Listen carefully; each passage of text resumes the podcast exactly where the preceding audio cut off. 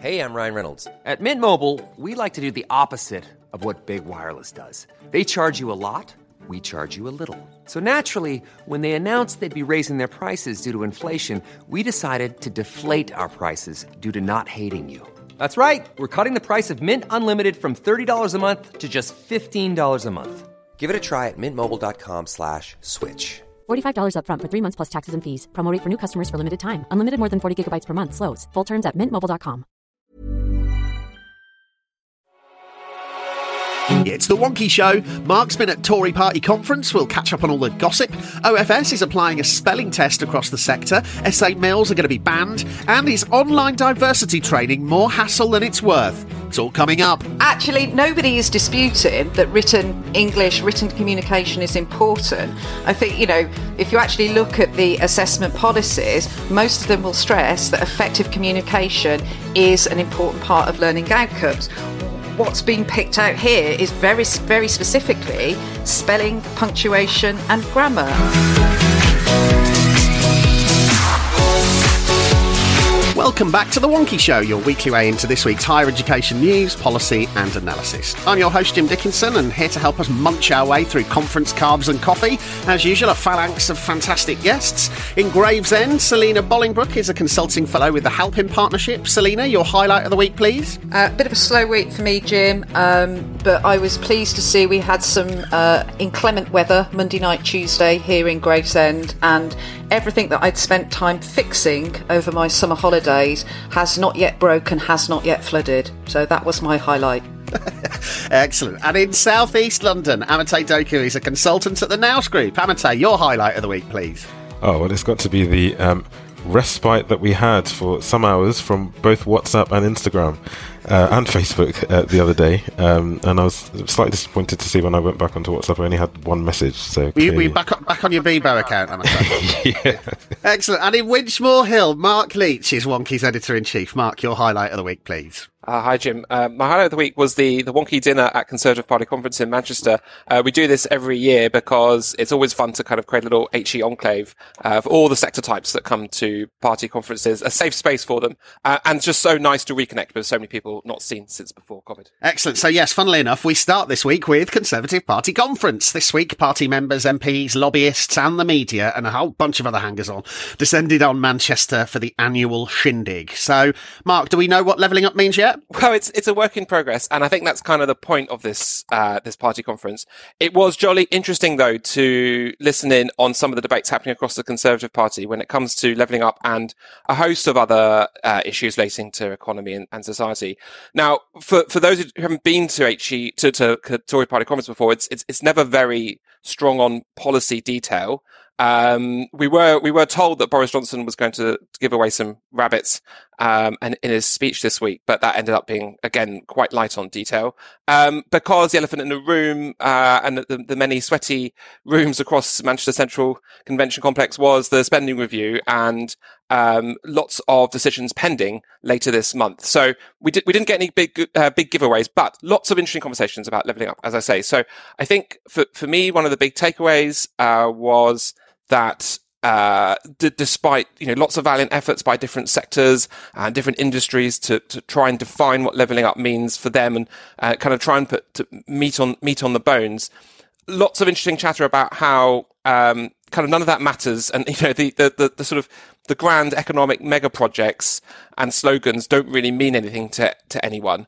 Uh, and so some of the some of the more interesting conversation was about how leveling up could actually do things for people in their lives. I know it sounds controversial, but um, it wasn't. I, I, the, the, I, don't know about. I mean, the impression I got, Mark, was it was all a bit monkey tennis, insofar as you know, there's a phrase, and then everyone's like, "Monkey tennis? Oh yeah, we'll deliver monkey tennis. We're the sector that can help you deliver monkey tennis." And it's, it's like, I think we forget sometimes in HE, don't we, that every other sector is trying to put, you know, f- fit themselves into the, the latest kind of fashionable thing. I mean, that's that's just that's just how policy works. Yeah, I mean, that's just that's just policy for you, Jim. I mean, Rachel Wolf from Public First has a has a really good line about this, which was that you know, leveling up's not going to do anything anything unless uh, uh, uh, unless people can see improvements. You know, their their streets look nicer. They can get appointments with the the local GP. You know, if that's and where they've struggled before, that's what that's the sort of thing that leveling up means to them. So, um, and and in, implicit in that, I think is some advice to universities, which is, um, you know, maybe come down from the the ivory tower and look at how if if you really want to contribute to leveling up, not just the slogan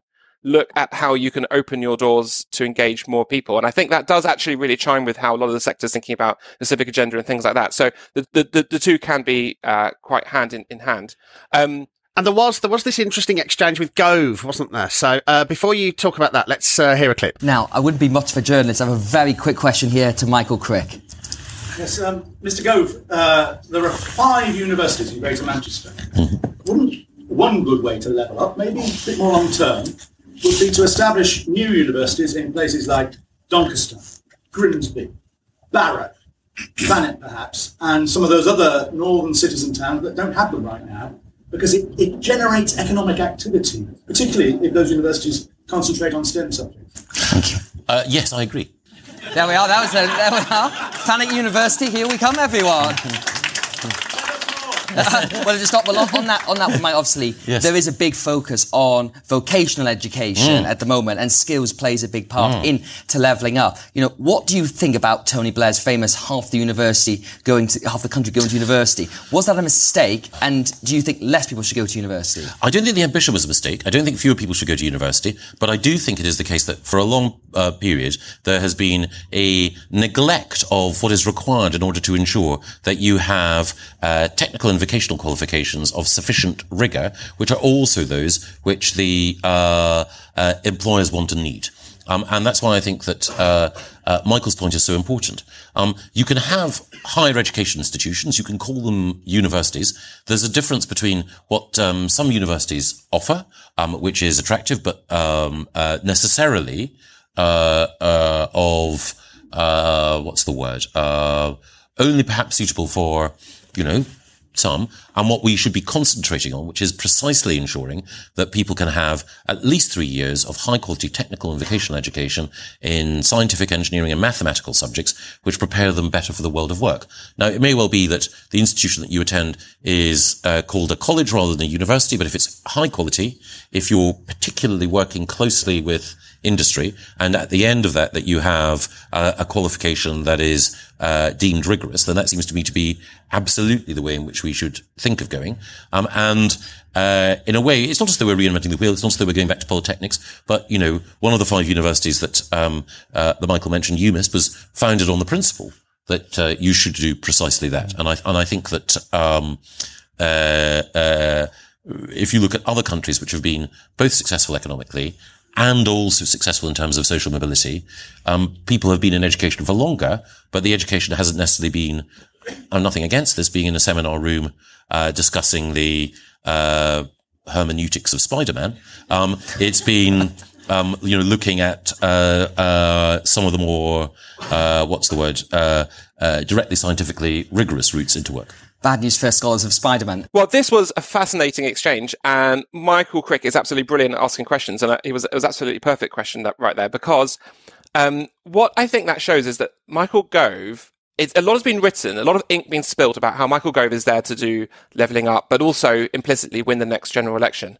And I can't help but wonder if Michael Gove has his eye on actually the next kind of several elections, because I think he's smart enough to know that that plugging plugging some some of the desperate higher education cold spots with some sort of provision um, is going to improve lots of people's life chances in, in lots of important ways.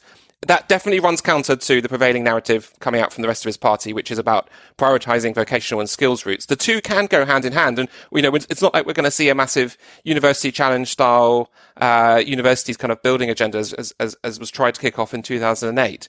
But I think if he's thinking about the next several elections, um, we're going beyond, you know, you, you couldn't, for example, you couldn't, you know, you couldn't get a university up and running by, by 2023 or 2024, the next, next general election, certainly wouldn't be making tangible difference to people's lives.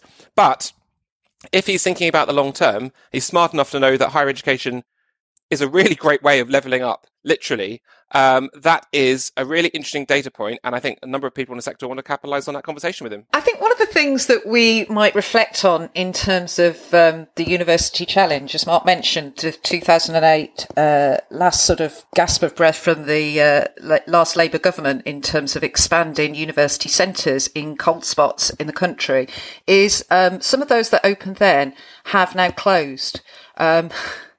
And uh, I, I, I, think that probably on reflection, there you know there does need to be this real consideration about what that university centre will be doing in the long term, both in terms of student demand, but also this really crucial part of the levelling up agenda, which is about that intersection between higher education, further education and employment and industrial growth.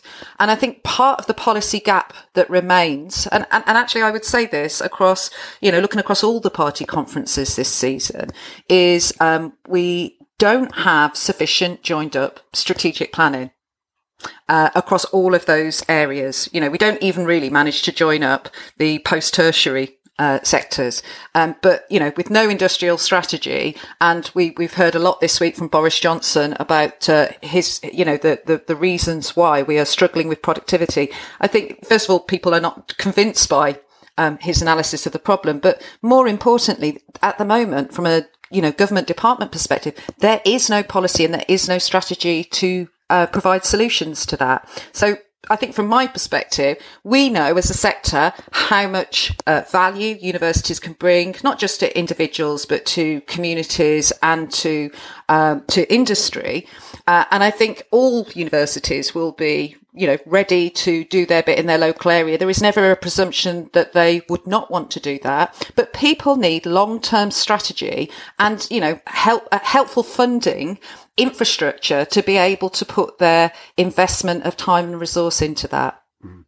Amatey, here we are at the, you know, the end of, uh, party conference season. And I mean, actually, you know, there's an argument that says all of the party conferences were pretty light on, you know, grasping the big challenges of the day. Where, what's your sense of where, you know, wider politics is at in terms of kind of solving people's problems and, you know, addressing the big global challenges? Look, I mean, I completely agree with, with Selena's last point about that kind of lack, lack of strategy.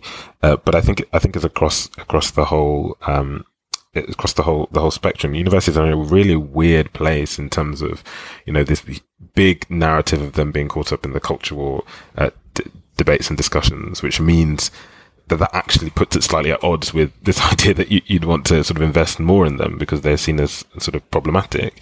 Um, but on the other hand, I don't think um, either Labour or, or, the Conservatives have, have really grasped fully um, or made that calculation about how universities can be key to um, that, that, that, that leveling up piece and, and, and um, really improving chances and experiences and opportunities for people, which I think is, is, is quite odd. I think the sector does have some responsibility for that.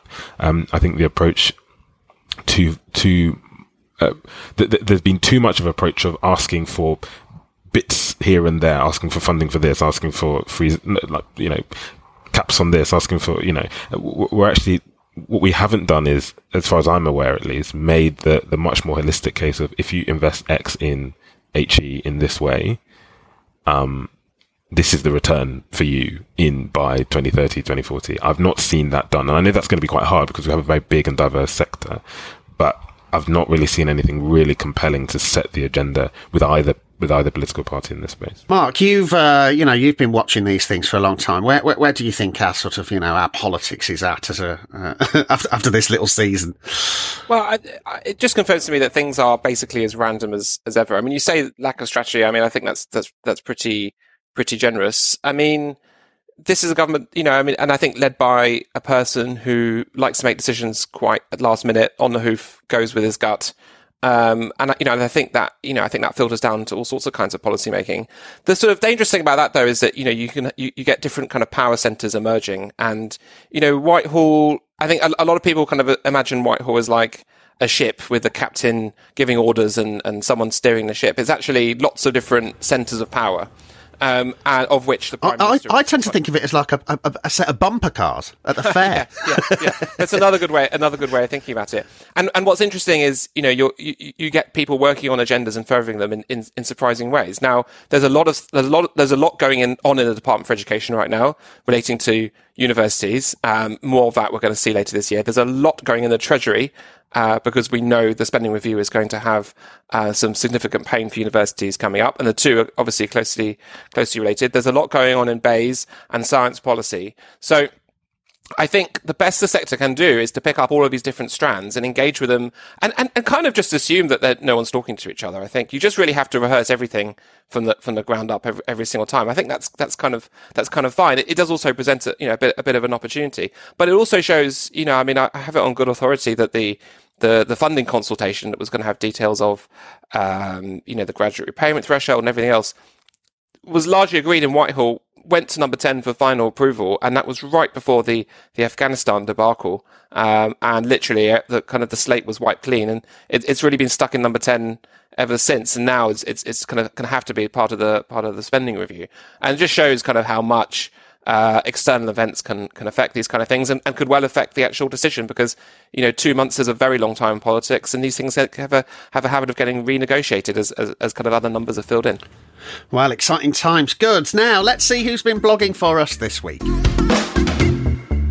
Hi, I'm Libby Homer and I'm Director of Student and Library Services at Anglia Ruskin University and Chair of the SCONUL Content Strategy Group. This week I've written the start about the start of a collective action to bring together a group looking for substantial and meaningful change in the e-textbook and e-book market and really launching a call for action by this group.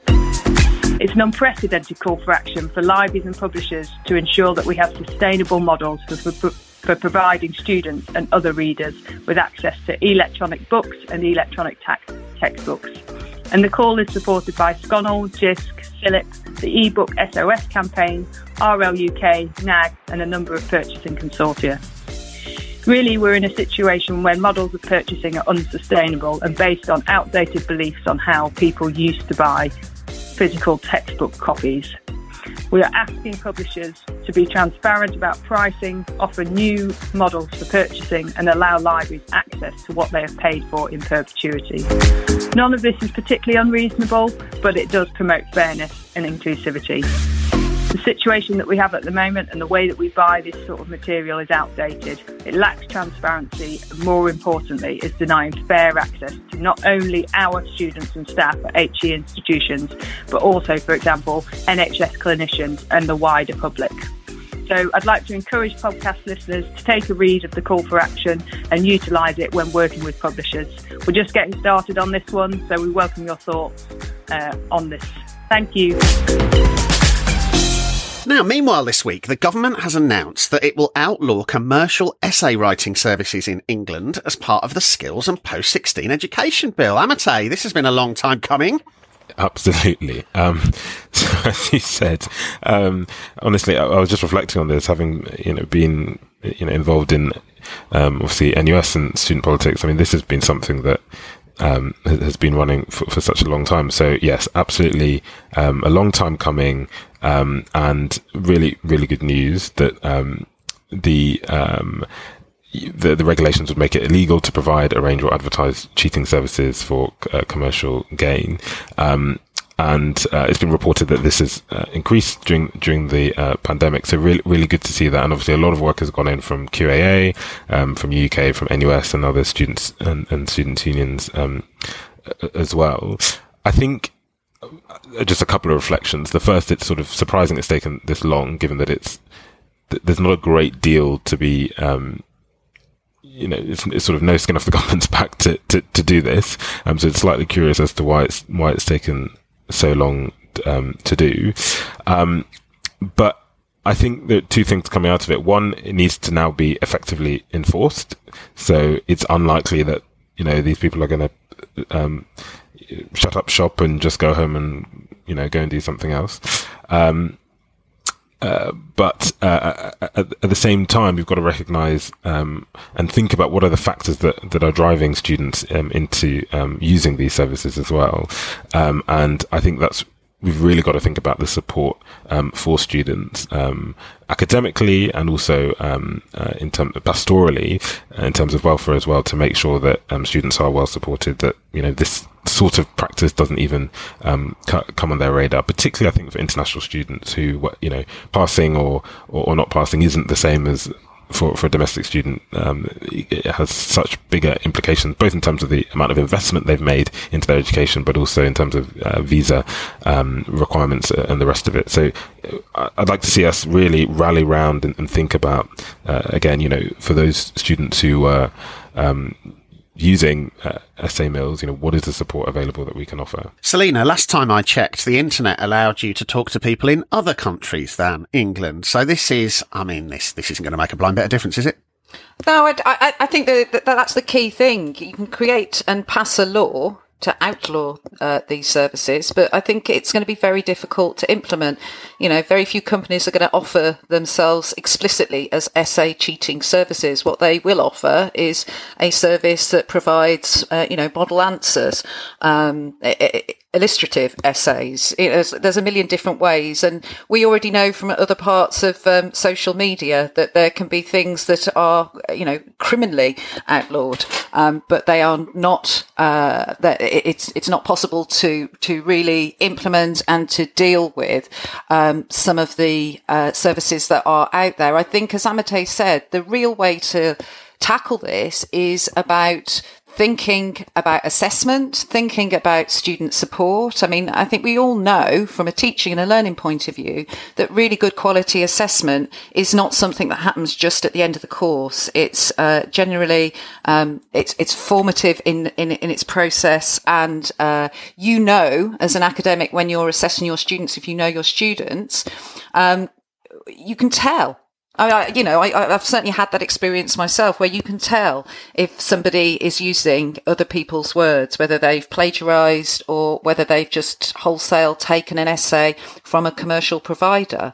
Um, so I, I, think it leads to more, you know, deeper questions really. But that puts universities uh, in a very difficult place. As Amatey said, I think over the last year, there have been certainly some opportunities uh, from a teaching and learning perspective, but far more challenges that have arisen when we have pivoted to having uh, so much done online. Amatey, look, you know, if, if we're worried about uh, people writing essays, partly because, you know, we're probably only 18 months away from AI being able to write your essay for you, let alone a student in another country, and we worry worried about high stakes exams. Um, and we're also, you know, and, and if the only alternative is, you know, a kind of, you know, everyone does a presentation or a, you know, a Viva, what, what, what do you, what do you do next? Because, you know, th- th- th- these more creative types of assessment just don't feel scalable in a period where we're probably going to have the unit of resource crunched on us. Yeah, it's a, it's a really good really good question, and I, you know I don't have the kind of specific answer, but but I do think it, it needs to be looked at, and I think it needs to be looked at across the sector. I think many universities are probably steeped, not probably, are steeped in the traditions of um, uh, assessment and feedback. It, it's it's comfortable. We, we, sort of know how uh, the exam cycles run. To it, even it's sort of the, the structure of the exam year. Uh, sorry, the structure of the year is is, is you know a, a, lot of it comes down to to when the exam seasons is and, and the rest of it. So it, it's going to require a real, um, um, real shift. But it, I think, I think now really is the time. Like, I just don't understand. You, you don't, you don't even need essay writing skills in academia. um, you know, it, it, would be more effective if you're trying to train train people for academia to get them to work together collaboratively on on papers. Um, uh, and it's certainly not something that is is um, used in, in the outside world. Um, I've not, you know, written any essays since I've, I've, I've left. So, uh, we all know this. We all know this, but we, we, we kind of just carry on. But it, it is going to require a, a big shift. And yeah, it might not be scalable, but that might not be the right sort of question, really. It's, it's what is the most effective way uh, to ensure that students are achieving the, the learning objectives that, that, that they have. And I, I, I really don't see um, the sort of traditional model that we use of exams as the solution to that. Mm. Mark, obviously, in other parts of uh, the education sector, that all the gossip around Tory Party conference was the government's restatement that exams are the best way to uh, uh, to test students. But I mean, the other thing is, it was interesting, wasn't it, that Alex Burghart kind of appeared and launched this, and he's just kind of emerged suddenly as you know someone who can get something done. Well, uh, more, more than that, possibly Jim, even um, uh, Minister for Students. Do you remember that? Um, yeah, yeah, So, so Alex Burghart has in the reshuffle that so it took a long time to, for all the different bits to filter down um, in in Whitehall. But Alex Burghart's joined Michelle Donelan as a um, as a minister for apprenticeships and skills. But he does have a surprising amount of higher education in his brief, um, including student experience, WP, university's response to COVID, and all, all sorts all sorts of things.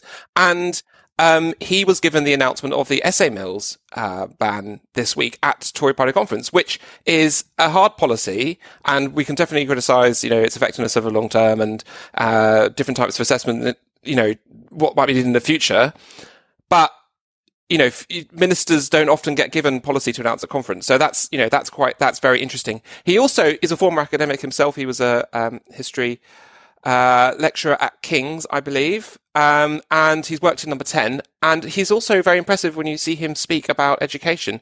Um, he's got a lot to say. He's, he's, he's pretty thoughtful. So, um, I, I'm, I'm going to hazard that we're going to see a lot more of him in the coming months. Um, and he's definitely someone that the sector is going to uh, uh, need to take seriously. Now, every week on the show, we delve deep into the sector's past to discover stories of how things were and how things came to be. With Nottingham Trent's academic registrar Mike Ratcliffe, here's the hidden history of HE. So, the pass degree was the original degree. Reforms in the 19th century led to the creation of honours exams, top ups, whereby you course, but you added an honours exam. You could have more than one honours exam as more were added. Slowly, the requirements for honours became more onerous, so the requirements for the pass degree faded away. In the 19th century, this led to a clear distinction between the reading men and the pass men. The reading men, who were following the honours courses, grew in number. The pass men were seen as a good part of the mission of the university, what Vivian Green describes as the finishing schools of the upper and middle classes. There were plenty of examples of how pass men got on perfectly well with their studies, but not so well with the examinations. As an example, uh, Henry Chaplin uh, was uh, chastised by the Dean of Christchurch, uh, who said, As far as I can gather, you seem to regard Christchurch as a hunting box. You're hardly ever in college, and I must request you to either vacate your rooms to make way for someone who could benefit from their studies at the university. The student replied, But what do you expect me to do? The Dean said, You must go in for an examination. And so he did. It was a bit of a novelty to him, but he did very well. So the Dean summoned him back to say, You've done tremendously well with this. I must congratulate you on your excellent performance, but now you must go in for the honour schools. You've shown us your abilities. You will become a credit not only to this house, but to the university. As I expect, you'll be very successful. But Chaplin said, If only you told me before, I would have done so. But after my last interview with you, in which you intimated that I'd have to vacate my rooms, I'm very sorry to inform you that I arranged to go on a trip to the Rocky Mountains. Actually, passing the exams never really occurred to him that was an important part. It was matriculating in the college that was the thing that he was after, and he was having a fine time. He didn't really want to take part in the exams at all. Other students would take part in the pass exams, but survived to the end. So, in 1909, the Master of Cambridge's Magdalene College indicated that only a quarter of those people who'd matriculated actually took the degree. Very large numbers didn't take part in this.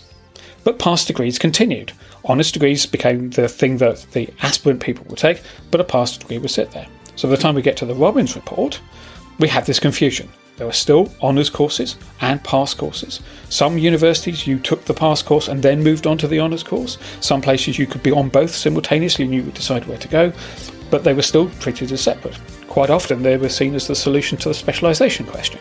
You take a pass degree, it was more general, only those people who wanted to specialise could take an honours degree. But of course, we know, in the end, honours wins out.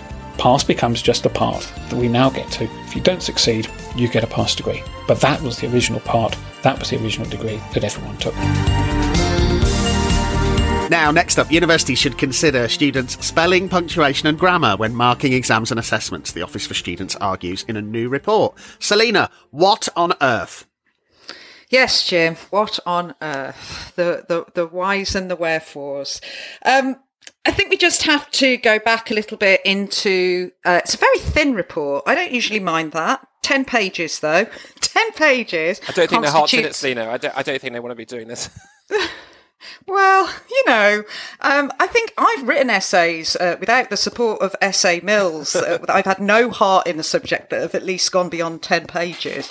Um, so, in that sense, in fact, I did think if you're going to write a report about assessment practices that uh, look at spelling, punctuation, and grammar, I suggest, and I am not the person to do this, but there could be a, a, a kind of Wonkhe competition. So, the first listener to alert us to the first grammatical, spelling, or punctuation mistake in this report uh, should win a Wonkhe pen or badge or uh, a selfie. Always a mug. selfie with Mark Leach. A mug, definitely a mug.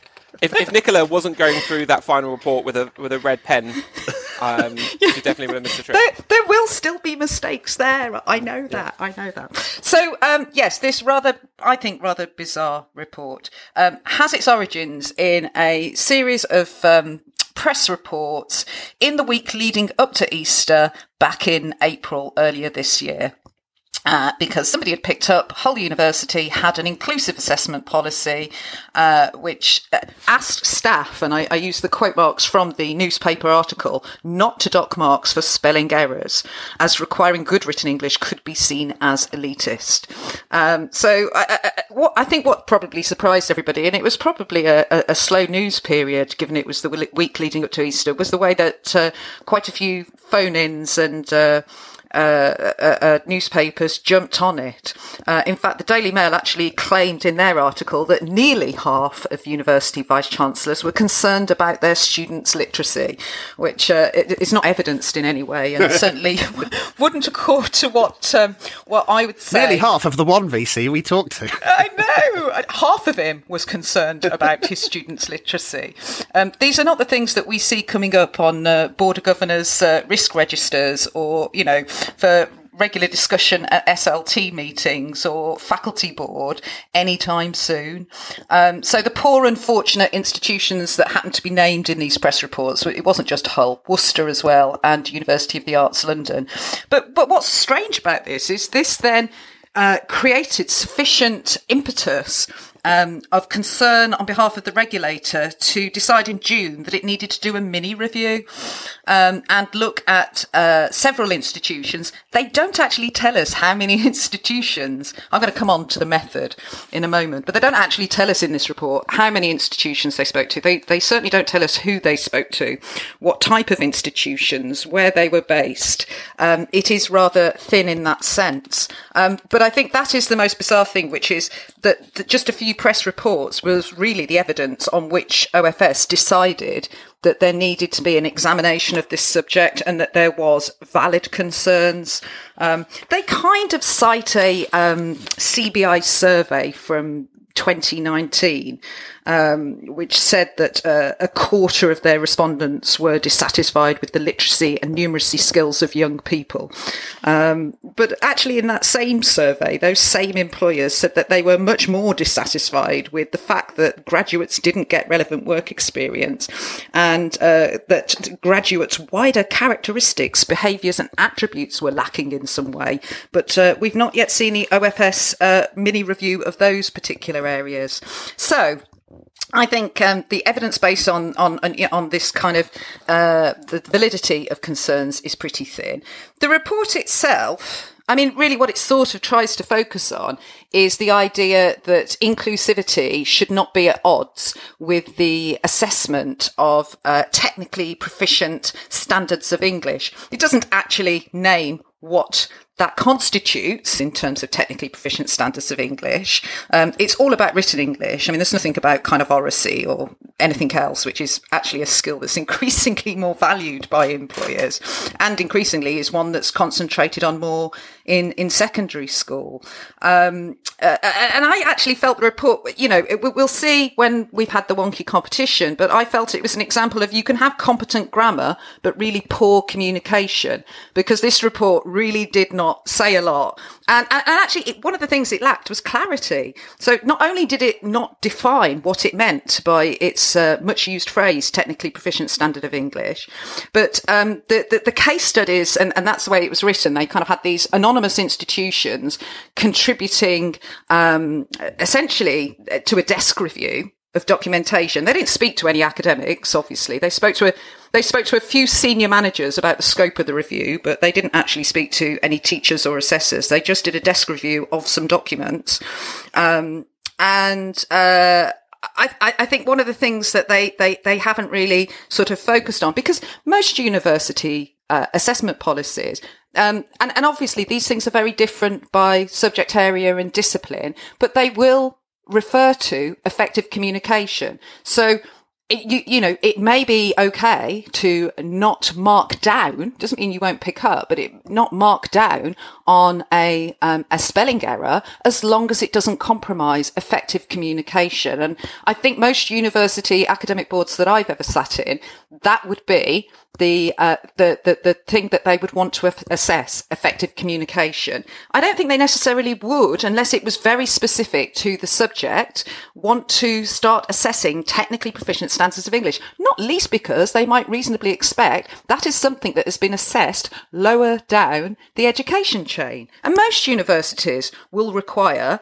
um, a GCSE in English and Maths before entry. I mean, there will be, you know, some some sort of special conditions for those who don't have them, um, but I don't think most universities would see it as their uh, their their assessment task, given all the other things that we're supposed to be concerned about, to be assessing technically proficient standards of English. Amatey, you know, Selena gets to one of the vanishing points, doesn't she? Here, which is you know, in theory, one of the ways you can read this is, you know, OFS demanding that QAA unilaterally rewrites all its subject benchmarks to include, you know, proficiency in written English. Yeah. Um, and I guess there's a, there's another, I mean, I don't know whether the, the, the sector, as it were, as a collective is actually going to, to respond. I mean, I doubt it, but, um, I think it, th- there is a question here on what, what we know to be, um, uh, you know, the, the independence of, of institutions in, in this space and, and whether or not on the list of, you know, priorities, this is something that the regulator needs to step in and, and, and regulate on. And I, and I, think there's a strong argument for saying that, um, for, for, for, the sector to potentially, to potentially push back. Um, I, I, think the, the, the broader concern is, um, the fact that this has appeared, this seems to be driven by, um, press interest. I mean, there's, there's, a bit saying that there's a 2019 survey from the CBI um, from employers. I mean, I think what the fact that employers weren't spoken to as part of this exercise, I think, is a bit of a gap as well. If you were to ask employers what are the sort of the top, you know, things that you, you, you need improvements in terms of graduates w- with this feature, I don't know, but I think that should certainly have been uh, in scope. Um, and, and, and as, as I said, there's little engagement with students on this. Um, uh, as well. So it, it does feel a bit concerning as to you know where who is actually setting the agenda on what the on what uh, needs to be regulated. And I think it's a real shame that we've lost that you know potentially more more kind of collective approach, that sort of co-regulatory approach that we, we, may have had at points previously, um, because then you could get the sector agreeing to focus on things that, you know, the sex as a whole thought were important. Instead, instead it is policy making by, you know, the, the, the, Telegraph, essentially, isn't it? I mean, you know, minister reads a headline in, in the Telegraph or the, the Daily Mail, absolutely screeching headline, and calls up uh, calls up James Wharton and says, you know, we've got to take action on this. And it's and then James says, what can we do? And Nicola says, well, we're going to have to stop the other. Uh, if, if you want us to look into this, uh, chair, we're going to have to stop this other much more in-depth review about much more important things that we've already agreed that we need to be looking at. Um, are you sure you want us to do that? Because uh, this, you know, isn't a real issue of concern outside of uh, opinion writers in the Telegraph. Yes, well, it's it's it's of concern in the minister's office in Whitehall. So crack on, please.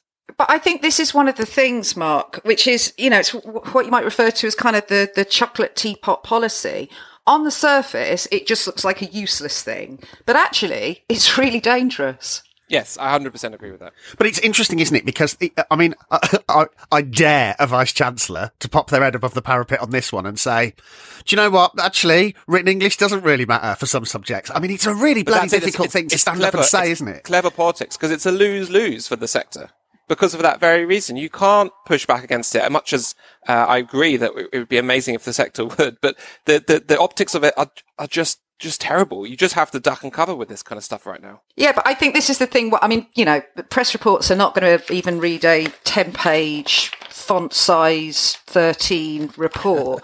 but actually nobody is disputing that written English, written communication is important. I think, you know, if you actually look at the assessment policies, most of them will stress that effective communication is an important part of learning outcomes. What's being picked out here is very, very specifically spelling, punctuation and grammar. And I think, again, whilst again, that, that that's kind of important. It's it's not the whole piece in terms of what constitutes effective communication, uh, and that's the thing that um, will mostly be looked at when somebody is marking a student essay. But we were just talking about essays there. The other worrying thing is here that actually this report reads as if all university degrees, you know, are based on written essays, and we know that a very big proportion are not. Yeah, we're going we're going backwards here. This is you know this is kind of sub Victorian level of understanding of uh, of how education works. And what about I mean, their handwriting? That's what I want to know. That's right. Yeah. yeah. now should be seen but not heard. yes, and so on. Now, uh, what should the HE sector prioritise to make real change on equality, diversity, and inclusion in the year ahead? Wonkhe's editor Debbie McVitie has been trawling responses to our community survey to find out. Hi, it's Debbie from Team Wonkhe here to tell you about a brilliant event we've got coming up in partnership with Advance HE, all about equality, diversity, and inclusion. It's called Living the Dream. It's on Thursday, the 21st of October, and we'll be talking about building coalitions, strategies, and leadership to deliver change across the whole of universities. We'll get a first look at the latest sector wide data, we'll unpack the tricky idea of intersectionality, and we'll hear from the people who are working to make their dream of a more inclusive world a reality. Over the summer, we pulled Wonkhe Readers' views of equality, diversity, and inclusion. And we found that there's a real appetite for greater cross institutional coordination, more diverse representation in university leadership, and more opportunities to listen to and learn from marginalised voices. You can read more about those findings on wonkhe.com. So do please join us on the 21st of October. And if you're engaged in any kind of equality, diversity, and inclusion work or advocacy, you can get a discounted rate. Find out more and get your ticket on wonkhe.com forward slash events. Now, finally, students are being told they must pass diversity and consent modules before they can begin their studies and are marked wrong if they don't accept their personal guilt. Amatey, what is the question to which online diversity courses are the answer? So, this has come from. Um, well, there's sort of been a, a, lot of a lot of reporting and, and pushback from the the the the, court, the areas that you would expect um, around um, attempts that, that universities are, are, are, making to um, include modules around equity, diversity, and inclusion um, for students. Um, uh, uh, a lot actually during the sort of induction and onboarding um, stage as well, and really that's about tackling the the, the challenge um, around um, uh, uh, sort of the lack of understanding and um, what some people call, you know, racial literacy um, of of students coming to higher education um, and that's part of a wider drive to improve the experiences for, for, for students and staff of, of color at, at, universities. Understandably, um, um, not under, understandably is generous. Um, as you as as one would expect, um, that that's that's had quite a bit of quite a bit of pushback, um, and it's seen as sort of part. You know, it's been seen as this sort of um, it's gone straight into the cultural um, debate. Um, it's seen as um, part of this attempt to, you know, to to um, you know, drive to to make everything woke in universities, and um, lots of people are, are, are upset about it. I think what's quite interesting, though, um, from from my personal perspective, at least, is that I actually don't think um, these this this this is a particularly effective way of um, actually building people's racial literacy um, or, or understanding of equity, diversity, and inclusion issues, you, you really have, if you want to do this properly, you really have to get people in a room, a good facilitator who understands these issues, and talk this stuff out, get people to understand, um, to unpack their own biases, their own um, perspectives, their own experiences, um, and to take them on that journey and understanding the implication of certain actions and behaviors. And, and you know, scenario, you need scenarios in there as well. So uh, the, the, whole debate is kind of going in circles, really, because you've got on the one hand, um, universities, some universities implementing this, I think, as, as, a bit of a tick box. We can say we've done, we've got the training, the online training, bam, we've, we've done it. Um, that means that, you know, we've ticked that box in terms of, uh, you know, on this issue. you really need to get people in a room to discuss these um, issues, and and I don't think enough is being done there. But at the same time, even that, I mean, that's one step further. Even that will cause. Um, uh, you know, lots of issues with, um, particularly the right wing media, um, complaining ab- about it as well. So, comes down to whether um, universities really have the stomach to, to make progress on this. But if they don't, the the outcomes are not going to change, and that's the that's the reality. And uh, I mean, this is interesting, isn't it, Selena? Because you know, on one level, what you could argue is that Amatey is saying, well, you know, these kind of online modules don't work. So if you really want to indoctrinate students, get them in a room, lock the door, and get talk their racism out of them. Now, um, you know, on one level, that's about the kind of effectiveness of these approaches. But on another level, you know, I can see how people might write that up into something even more, you know, shocking than the, than the way that these modules have been written up. Yeah. Yeah, absolutely. Um, I mean, I, I, I, think that there's two real questions here, which is, um, first of all, should universities uh, do they have the legitimacy to have uh, expectations of uh, community standards and values that go beyond what would be expected in everyday society? So you know within within the current laws. And i think that's one question. I think the second is then if it decides that there does need to be um, uh, advocacy around particular issues it you know is the kind of mandatory online training the right route to raise people's consciousness and get people to buy into that and surface some of the issues that people might have uh, in relation to those subjects, whether it be, you know, racism, sexual harassment, uh, w- whatever the, the, the, topic is. Um, and, and, and I think we kind of, you know, again, is, is this an issue that's really worthy of, of, of too much discussion outside the individual university concerned in, in terms of the online training? I, I kind of doubt that because universities know their own audiences. These things need to be seen in the wider context of, uh, you know, induction, reinduction. Um, for some courses, it will be around professional standards and values. You know, there's lots of different ways in which these issues can be tackled. In, in my own personal view, I think most of the universities I've been at, most of these issues are better tackled at a local level within, a, a, you know, the smaller community that, that operates around the course. Um, so certainly that would be what I would be looking for rather than something that was rolled out alongside your health and safety manual training yeah. online module. yeah.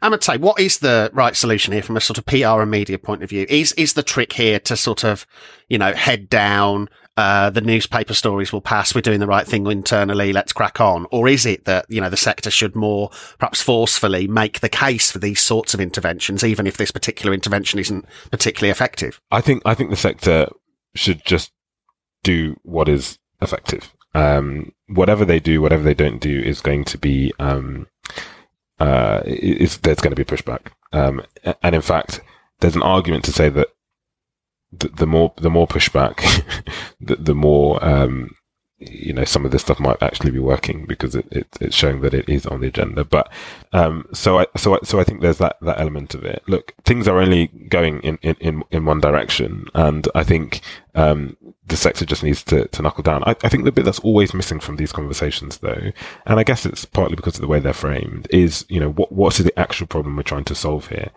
And a lot of the people criticizing this don't have very many answers on that. And we don't talk enough about the actual tangible inequalities that there are in higher education, whether we're talking about the lack of diversity of, of staff, whether we're talking about uh, unequal outcomes um, for, for students of color um, in relation to white students. So, and I don't think, and, and, you know, there are actually very few debates about these issues. Um, there's, there's just, um, you know, one side and the other side, and they're shouting at their own constituencies and their own, you know, they're getting upset at each other. But I've, I've, I've not actually seen any debates about these issues. And that makes it really challenging because the people who are saying, oh, this is all, you know, woke, whatever. There was a comment at Tory party conference actually where Oliver Dowden gets confronted by a member of the party saying, you know, um, you know, would the suffragettes be woke, you know, t- today? That's, that's actually a very rare, um, that's actually a very rare, um, encounter, um, because people are not challenged on, okay, if you think that going down this route, doing this training, doing this thing is the wrong thing to do, how do you propose that we tackle these other inequal- these inequalities that exist. This is part of what we're doing, and I think that's the bit that's missing. Journalists don't do it. You know, the, the media don't challenge on on that front. Um, so I think it's really about just bringing this back to whenever you know universities do or have to respond. It's bringing us back to that and saying, fine, you may not be happy about this, but what do you propose we do about the fact that you know there are no senior black academics in, in you know universities? What's what's your solution to that? And and I, I mean, they just don't have the answers. That's the reality. So that's about it for this week. Remember to dig a bit deeper into anything we've discussed today. You'll find links in the show notes on wonkhe.com. Don't forget you can subscribe to the podcast automatically. Just search for The Wonkhe Show via Spotify, Apple or Google Podcasts or wherever else you listen. And to keep you and your organisation ahead of everything going on in UKHE, do head to the website to find out more about our various subscriptions. So thanks very much to Selena, Amatey, Mark, Mike, everyone at Team Wonkhe that makes the show happen. And until next week, stay wonky.